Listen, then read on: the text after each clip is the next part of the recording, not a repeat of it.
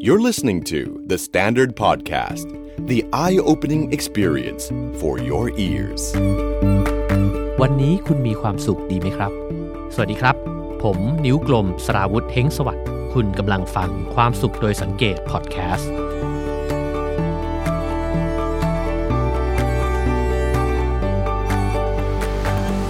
คุณผู้ฟังเคยอยากเป็นเซเลบกันบ้างไหมครับ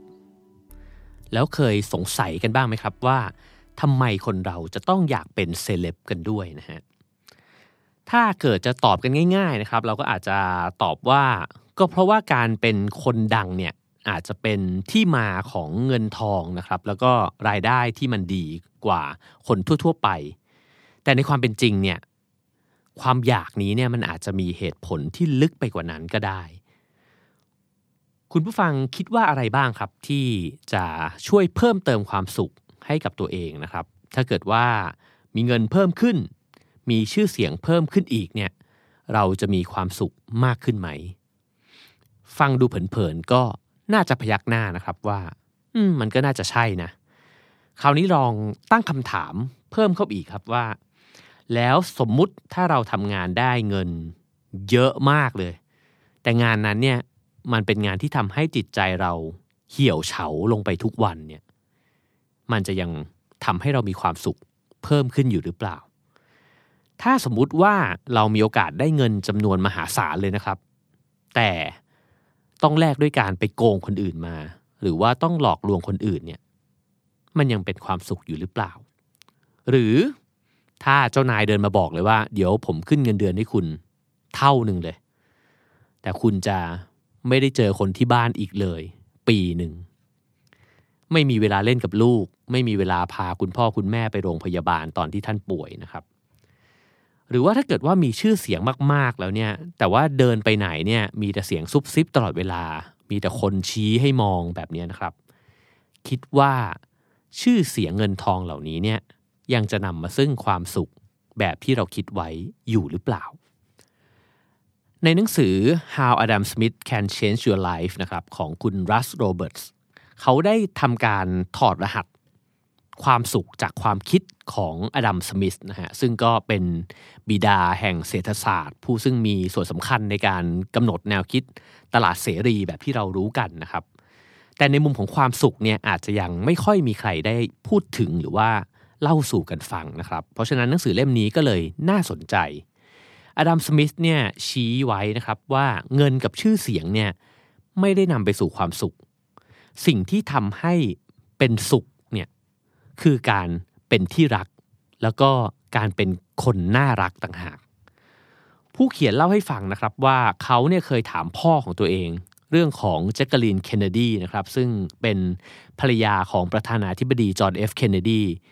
ซึ่งคุณแจ็กเกอลีนเนี่ยเขาก็ได้แต่งงานใหม่นะครับกับคุณอริสโตเติลโอนาซิสนะฮะในหนังสือเนี่ยพรรณนาไว้ว่า ไม่ได้มีความหล่อเหลาอะไรเลยนะครับ แล้วก็หน้าตาไม่ได้แบบชวนมองสักเท่าไหร่นะครับ แถมยังแก่กว่าเธอเนี่ยถึง 23 ปี เขาถามพ่อครับว่าทำไมแจ็คกลีนเนี่ยถึงเลือกผู้ชายแบบนี้ คุณพ่อก็ตอบง่ายๆเลยนะครับว่าโอนาซิสเนี่ยรวยมาก ซึ่งตัวคุณโรเบิร์ตเนี่ยเขาก็แย้งคุณพ่อไปนะครับว่า เอ้ยแต่แจ็คกรีนก็ก็รวยมากอยู่แล้วนะ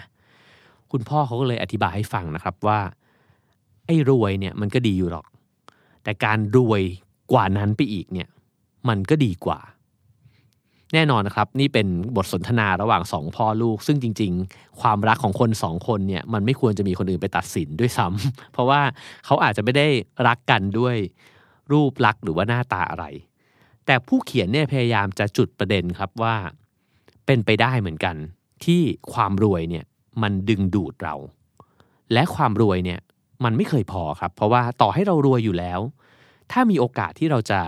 รวยได้อีก มั่งคั่งได้อีกเนี่ย เราก็ต้องการมันอยู่เสมอ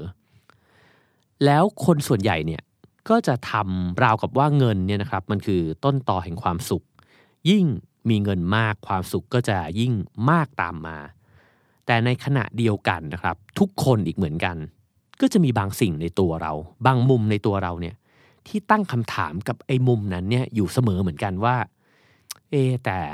ราคาของความมั่งคั่งเนี่ยที่เราจะต้องจ่ายมันไป คือมีอะไรบางอย่างมันแลกกับมันเนี่ย มันคุ้มค่ากันหรือเปล่า ผมว่าหลายคนก็น่าจะเคยผ่านความลักลั่นหรือว่าความลังเลสงสัยตรงนี้มานะครับ เช่น ในช่วงเวลาบางช่วงที่มีโอกาสมากมายเลย มีงานเข้ามามากมายเลย แล้วก็ เราสามารถทำได้ หรือเราอาจจะต้องขยายบริษัทของเราออกไป เราจะต้องมีเพื่อนร่วมงานมากขึ้นนะครับ เวลาในชีวิตมันน้อยลง เงินที่ได้มันมากขึ้น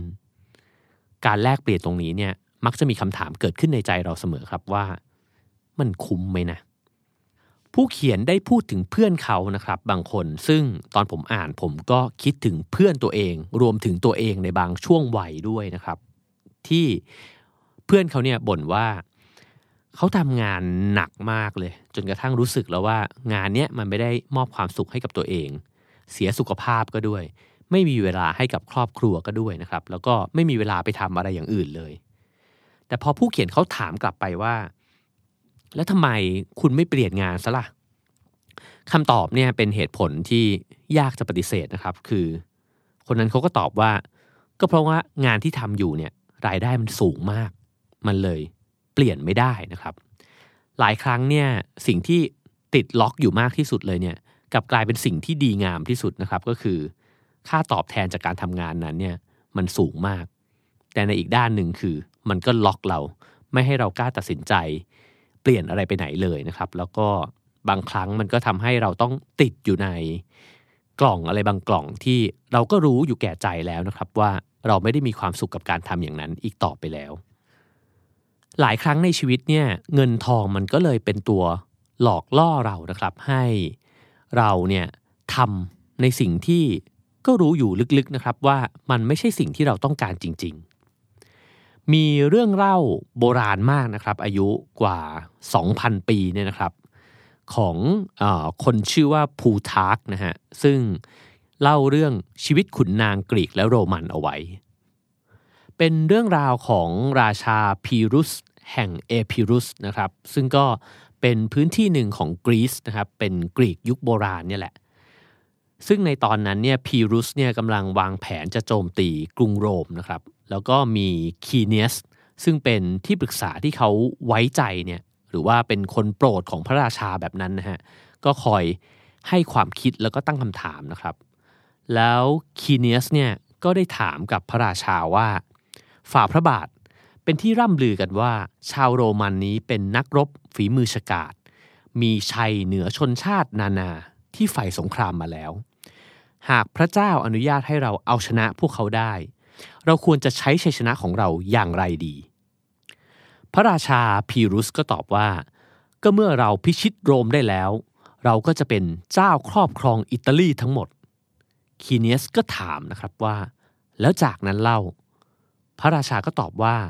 เราก็จะเข้าครองซิซิลีต่อไป แล้วจากนั้นเล่าคีเนียสก็ทูลถามต่อ ลิเบียกับคาเทชก็จะเป็นรายต่อไปคีเนียสถามอีกครับ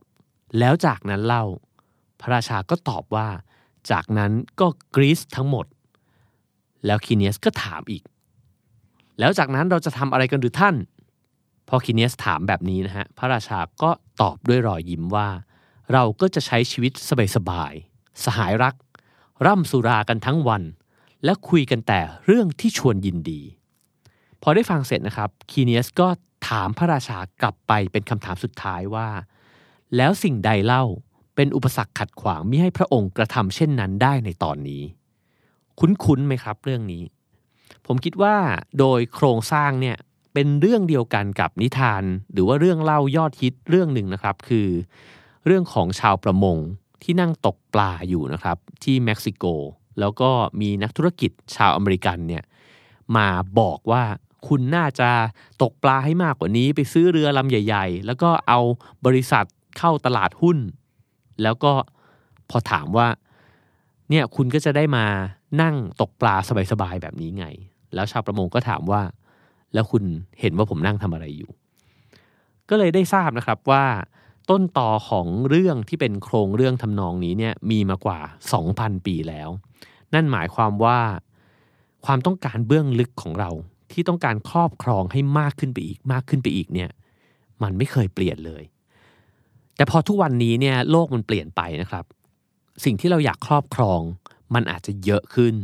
แล้วมันก็อาจจะเร็วขึ้นด้วย เทคโนโลยีที่มันพยายามผลิตอะไรใหม่ ๆ ออกมาตลอดเวลานะครับ มีกัจเจตต่างๆ ที่เรารู้สึกว่ารุ่นที่เราเพิ่งซื้อมาใหม่เนี่ยมันกลายเป็นของโบราณไปได้ภายในหนึ่งเดือน เราก็เลยจะต้องทำมาหากินให้เยอะขึ้นนะครับ แล้วก็สะสมเงินให้เยอะขึ้น เพื่อที่จะไปซื้อของเหล่านี้เนี่ยเพื่อตอบสนองความต้องการที่ไม่สิ้นสุดของตัวเราเองอดัมสมิธเนี่ยจัดความอยากแบบนี้นะครับว่าเป็นบาปที่ผลักดันให้เราไม่พึงพอใจในสิ่งที่เรามีอยู่ แล้วเราก็มักจะบอกกับตัวเองว่าเออขอทำงานเนี้ยอีกนิดเดียวละกัน ขออีกปีหนึ่งกับงานที่ฉันเกลียดเนี่ยหรือว่าขอทำเรื่องชั่วๆอีกแค่ครั้งเดียว แล้วมันอาจจะได้เลื่อนตำแหน่ง หรือมันอาจจะได้เงินก้อนใหญ่ แล้วจะเลิกแล้วนะฮะสมิธเนี่ยเรียกสิ่งเหล่านี้ว่าตันหาอันแสนฟู่ฟ้านะครับ เพราะว่าเวลาเราคิดถึงผลลัพธ์ที่จะได้จากมันเนี่ยเราก็จะเห็นว่า โอ้โห มัน ใหญ่โตรุ่งเรืองมากมายนะครับ แต่ทั้งหมดนั้นที่เราทำไปเนี่ยไม่ว่าจะกลั้นใจทำในสิ่งที่ตัวเองไม่อยากทำหรือว่าทำในสิ่งที่เรารู้ก็รู้ว่ามันไม่ดีเนี่ยนะฮะก็เพื่อที่จะตอบสนองเงิน ความทะเยอทะยานแล้วก็อัตตาของตัวเองล้วนๆเลย ทีนี้คำที่บอกว่าไม่ดีหรือว่ารู้ทั้งรู้ว่าไม่ดีเนี่ยอาจจะไม่ได้หมายถึงความผิดในแง่ศีลธรรมเสมอไปนะครับ แต่บางครั้งเนี่ยมนุษย์เนี่ยมีกฎเกณฑ์กับตัวเองว่าชีวิตแบบนี้เราเรียกมันว่าชีวิตที่ดี เช่น ชีวิตที่มีเวลาออกกำลังกาย ชีวิตที่มีเวลาได้เจอเพื่อนฝูง ชีวิตที่ได้กลับบ้าน ไปก่อนที่ลูกจะนอน สิ่งเหล่านี้เนี่ยครับมันอาจจะเป็นความดีในแบบที่เราทดไว้ในใจ ทีนี้บางครั้งเราก็ยินดีที่จะข้ามเส้นความดีเหล่านี้ไปนะครับ เพื่อที่จะแลกกับสิ่งที่อดัมสมิธเนี่ยเรียกว่า ตันหาอันแสนฟู่ฟ้านั่นเอง ซึ่งผู้เขียนหนังสือเล่มนี้เนี่ยบอกว่าเมื่อไหร่ก็ตามนะครับที่เราเริ่มถล่มลึกไปกับความปรารถนาของตัวเอง เรื่องเงินเรื่องชื่อเสียงต่างๆเนี่ยเราก็มีโอกาสละเมิดกฎต่างๆ ของชีวิตที่ดี ที่เราตั้งไว้กับตัวเอง สิ่งหนึ่งที่จะช่วยในเรื่องนี้ได้เนี่ยก็คือการควบคุมตัวเองนะครับ ซึ่งหมายความว่ายอมสละบางสิ่งในวันนี้เนี่ยเพื่อแลกกับ ผลตอบแทนที่ยิ่งใหญ่กว่าในอนาคต ในความหมายก็คือว่า ยอมที่จะไม่ทำตามใจปรารถนาของตัวเองนะครับ แล้วก็เพื่อที่จะได้ทำหรือว่าได้ดำเนินชีวิตไปในแบบที่ตัวเองเนี่ยต้องการ แล้วสุดท้ายเนี่ยผลลัพธ์ในบ้านปลายเนี่ยมันจะเป็นชีวิตที่เราอยากใช้ชีวิตแบบนั้นจริงๆนะครับ แต่ถ้าเกิดว่าเรายอมละเมิดกฎเกณฑ์ต่างๆ ที่เราตั้งไว้ว่าเออเราอยากจะมีชีวิตแบบนี้เนี่ยไปเรื่อยๆเรื่อยๆเรื่อยๆเนี่ย มันก็จะนำพาเราไปสู่ผลลัพธ์นะครับ ที่เราลืมตาขึ้นมาอีกทีแล้วอาจจะพบว่ามันเกินกว่าที่จะถอยหลังแล้ว หรือว่ามันเกินกว่าที่จะเริ่มต้นใหม่นะครับ เราได้พูดกันไปในเรื่องของการคิดนะครับว่าถ้าเกิดว่ามีเงินมากแล้วเนี่ยก็จะทำให้เรามีความสุขมากขึ้น เราก็เลยไล่ล่ามันมากขึ้นเรื่อยๆนะครับ แต่ว่ายังมีอีกอย่างหนึ่งที่อาจจะร้ายกาจซะยิ่งกว่า การ อยากรวยนะครับ นั่นก็คือการอยากดัง หรือว่าอยากเป็นเซเลบนั่นเองนะครับอดัมสมิธเนี่ยบอกว่ารากลึกของความอยากดังเนี่ยนะครับก็คือการอยากเป็นที่รัก หรือว่าอยากเป็นคนน่ารักนะครับ คือจริงๆ คนเราอาจจะไม่ได้อยากดัง เพราะว่าอยากรวยเสมอไป แต่ทุกคนเนี่ยต้องการเป็นที่ชื่นชอบ ต้องการได้รับความเคารพให้เกียรตินะครับ แล้วก็ อยากจะเป็นคนสำคัญด้วยกันทั้งนั้น แล้วเราก็ต้องการให้คนมองเห็นเรา ยกย่องเราปรบมือให้เรานะครับ ข้อสังเกตที่น่าสนใจของอดัมสมิธก็คือว่า โลกเนี่ยมักจะสนใจคนรวย คนดัง แล้วก็คนมีอำนาจ แต่อาจจะไม่ได้หมายความว่าคนเหล่านั้นเนี่ยเป็นคนฉลาด หรือว่าเปี่ยมคุณงามความดีเสมอไป บางครั้งเนี่ยคนดังบางคนเกิดจากการที่ทำอะไรประหลาดแปลกๆหรือว่ากล้านะครับ หรือว่าหลุดออกไปจากธรรมเนียมที่คนทั่ว ๆ ไปทำกัน ซึ่งอาจจะไม่ได้หมายความว่าเป็นการทำสิ่งที่ดีก็ได้นะครับ แต่ว่าสิ่งเหล่านั้นเนี่ยก็ทำให้เขาดังขึ้นมาได้สมิธเนี่ยเขียนไว้นะครับว่าความฉลาดและคุณความดีเนี่ยไม่ได้เป็นสิ่งเดียวที่นำมาซึ่งความเคารพ บางครั้งเราเคารพคนที่มีอำนาจ โดยที่เขาอาจจะไม่ได้ทำความดีใด ๆ เลย แล้วมาถึงทุกวันนี้นะครับที่โซเชียลมีเดียแล้วก็เทคโนโลยีต่างๆเนี่ยเปิดโอกาสให้คนเราสามารถเป็นคนดังกันได้ภายในชั่วข้ามคืนเนี่ยจึงไม่ได้เท่ากับว่าคนที่มีชื่อเสียงเนี่ยเป็นคนที่ทำประโยชน์หรือว่าทำความดีงามให้แก่โลกใบนี้หรือว่าคนอื่นเสมอไป ผู้เขียนเนี่ย เล่าเรื่องราวเรื่องหนึ่งให้ฟังนะครับ เป็นเรื่องของเท็ดวิลเลียมส์นะครับ ซึ่งเป็นนักเบสบอลชื่อดังนะครับ ตอนนั้นเนี่ยเพื่อนของเขาคือจิมมี่แคโรลเนี่ยยืมรถคาดิแลกคันแบบหรูเลยนะฮะ เป็นที่สะดุดตาของทุกคนเนี่ยไปใช้ พอตำรวจเห็นเนี่ยก็รีบวิ่งมาเลยนะฮะ แล้วก็มาถามว่าทำไมแคโรเนี่ยถึงไปนั่งอยู่ในรถของวิลเลียมส์ได้นะฮะเพราะว่าคุณเท็ดวิลเลียมส์เนี่ยเขาดังมาก แล้วก็ตำรวจทุกนายในบอสตันเนี่ยรู้จักเขา นอกจากนั้นเนี่ยยังรู้ด้วยว่าเขาขับรถคันนี้นะครับ พอจำได้ก็เลยไปถามว่าเฮ้ย มันไม่ใช่รถคุณนี่คุณเข้าไปนั่งได้ยังไง พอจิมมี่แคโรลเนี่ยอธิบายให้ตำรวจฟังจนเข้าใจแล้วนะครับ ว่ายืมเพื่อนมาตำรวจก็ก็เลยโอเคงั้นไม่เป็นไร แต่ไม่จบเท่านั้นครับตำรวจเนี่ย ขอเข้าไปนั่งในรถด้วย และไม่ได้นั่งคนเดียว คือไปเรียกเพื่อนตำรวจเนี่ยมาอีกห้านาย มาร่วมแบ่งปันความเร้าใจไปด้วยกันนะครับ สรุปว่ามีตำรวจ 6 นายเนี่ยขึ้นรถของเท็ดวินเลียมส์เนี่ยไปด้วยกัน ผู้เขียนชี้ให้เห็นครับว่า เออทำไมตำรวจถึงจะต้องตื่นเต้นกับการได้นั่งรถคันนี้ด้วย ทั้งๆทที่จริง มันก็เป็นรถยนต์คันหนึ่ง ต่อให้มันสวยมาก หรือว่ามันเป็นรุ่นที่แปลกเนี่ย มันก็อาจจะไม่ได้สร้างความตื่นเต้นระดับนี้นะครับ แต่ที่มันตื่นเต้นระดับนั้นก็เพราะว่ามันเป็นรถของคนดัง และเซเลบเนี่ยเองนะฮะที่ทำให้วัตถุที่ไร้ชีวิตทั้งหลายเนี่ยกลายเป็นความโก้หรูนะครับที่น่าปรารถนา พอได้นั่งรถคันเดียวกับคนดังแล้วเนี่ยคุณก็จะรู้สึกเชื่อมโยงกับใครบางคนนะครับ ที่อาจจะเก่งมาก หล่อมาก เท่มาก สวยมาก หรือว่า เซ็กซี่มากหรือว่าดังมากๆนะฮะแล้วมันก็จะเริ่มทำให้เราเนี่ยเริ่มรู้สึกเป็นส่วนหนึ่ง เริ่มรู้สึกสนิทชิดเชื้อด้วยนะครับ กับคนที่ผู้คนเนี่ยรักเขามากมายหรือว่าเทิดทูนบูชาคนเหล่านั้นนะครับ และเหตุผลเรียบง่ายอีกอย่างหนึ่งก็คือว่า เมื่อคุณได้นั่งรถคนดัง คุณก็เอาไปโม้ต่อได้ด้วยนะฮะเซเลบเนี่ย มักจะเป็นคนที่มีอะไรบางอย่างที่ทำให้เราชื่นชมหรือว่ารู้สึกทึ่งนะครับ แล้วเราก็จะเฝ้ามองพวกเขา เพราะว่าสิ่งนั้นเนี่ยมันเป็นสิ่งที่เราไม่ได้มีอยู่ในตัวเองนะครับ แล้วพวกเขาเองก็มีความสุขกับการถูกเฝ้ามอง สมิธเคยเขียนไว้นะครับว่าบุรุษผู้เปี่ยมยศศักดิ์และมีความโดดเด่นที่ทั่วโลกเฝ้าจับตาเนี่ยทุกคนล้วนกระหายการเฝ้ามองด้วยกันทั้งนั้น ในยุคสมัยนี้เนี่ยมีการเปิดพื้นที่ให้เราได้มีโอกาส มีชีวิตแบบคนดังได้บางส่วนนะครับ เช่นเราอาจจะใช้จินตนาการของตัวเองเนี่ยแล้วก็สร้างอะไรขึ้นมาบางอย่างนะครับ เช่นเราอาจจะไปเที่ยวในที่เดียวกันกับเขา อยู่ในสภาพแวดล้อมคล้าย ๆเขา ใช้ของแบบเขานะครับ หรือถ่ายรูปในสไตล์เดียวกัน มุมเดียวกัน กินแบบเดียวกันนะครับ แล้วก็ ลงใน IG เนี่ยก็อาจจะมีคนติดตามเราหรือว่ามีเพื่อนคอยกดไลค์หรือว่าคอยเฝ้าดูชีวิตเรานะครับ แล้วเราก็จะค่อยๆกลายเป็นเซเลบเล็กๆนะครับ เราก็จะกลายเป็นวัตถุแห่งการถูกจ้องมองด้วยเช่นกัน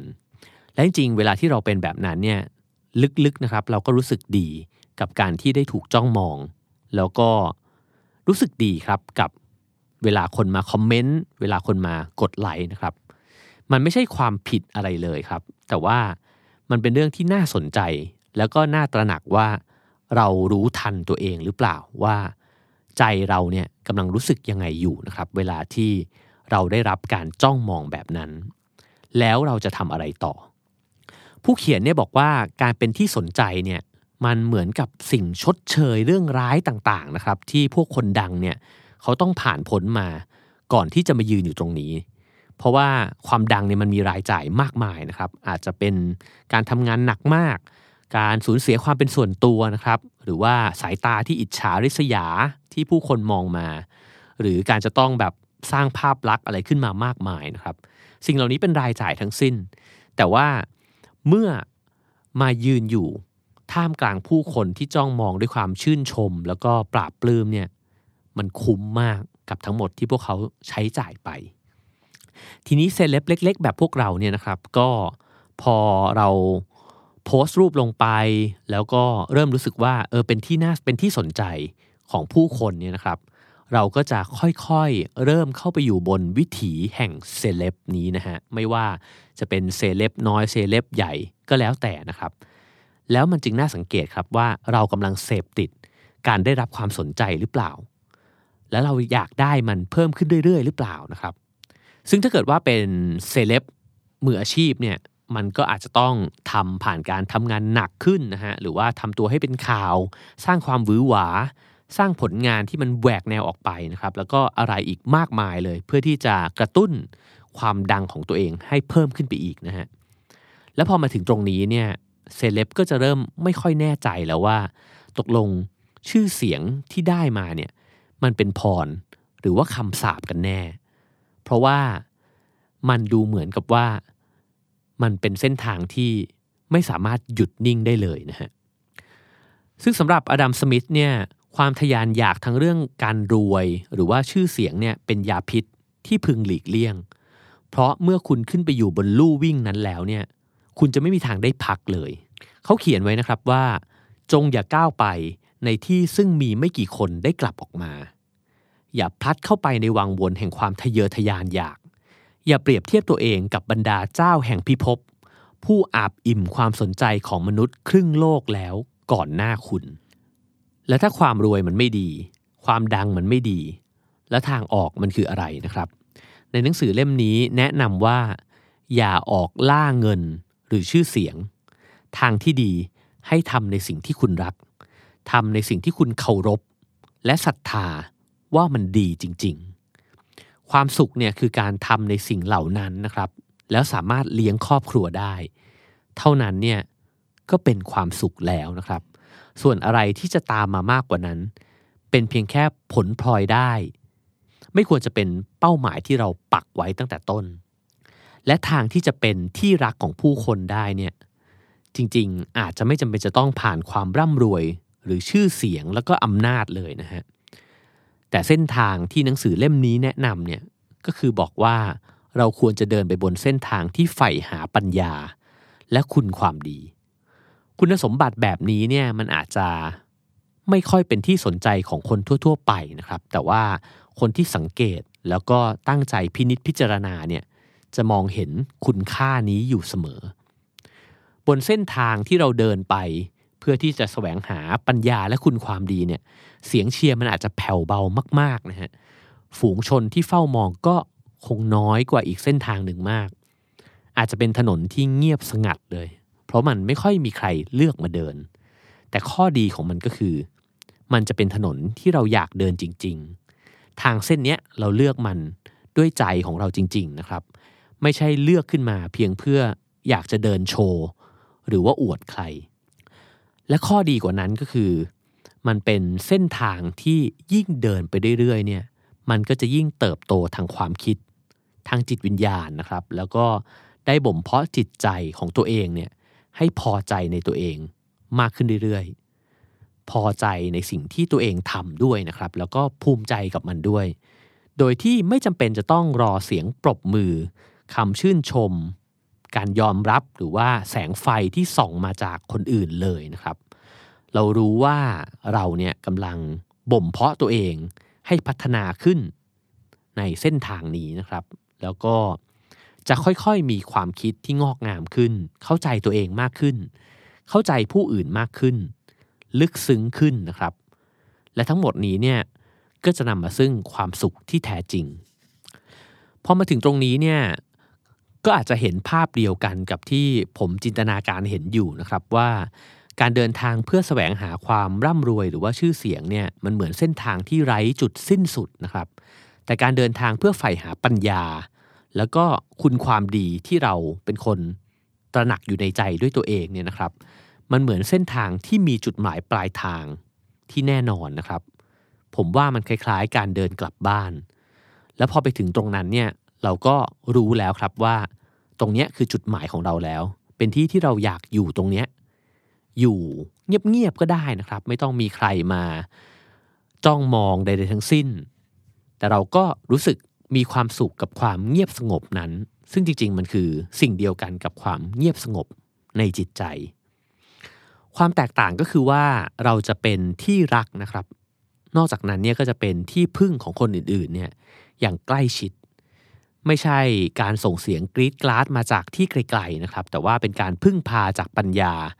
และความปรารถนาดีที่เราอยากจะมอบให้นะครับ ผมพูดแบบนี้เนี่ยเพราะว่าผมมีภาพของผู้คนจำนวนมากเลยที่เคยได้ไปพบนะครับ แล้วก็เคยได้สัมภาษณ์ตอนที่ได้ลงพื้นที่ทำรายการสารคดี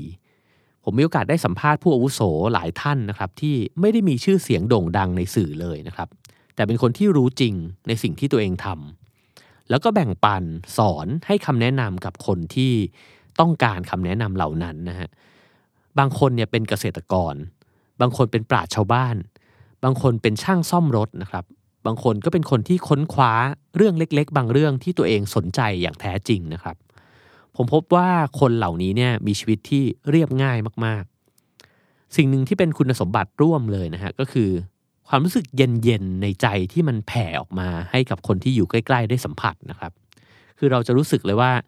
เขาไม่มีไฟที่มันรุ่มร้อนของความทะเยอทะยานอยู่นะครับ แล้วก็รู้สึกเขาเป็นสุขง่ายๆ มากๆ ยิ้มกว้าง หัวเราะดังนะครับ แล้วก็พอใจกับตัวเอง หากตัดสินกันด้วยความเป็นเซเลบหรือว่ายอดไลค์เนี่ยนะฮะเขาอาจจะแพ้ก็ได้นะครับ แต่ถ้าตัดสินกันด้วยรอยยิ้มกว้างๆแล้วก็ความสงบในใจเนี่ย ผมว่า ผู้อาวุโสเหล่านี้เนี่ยชนะขาดลอย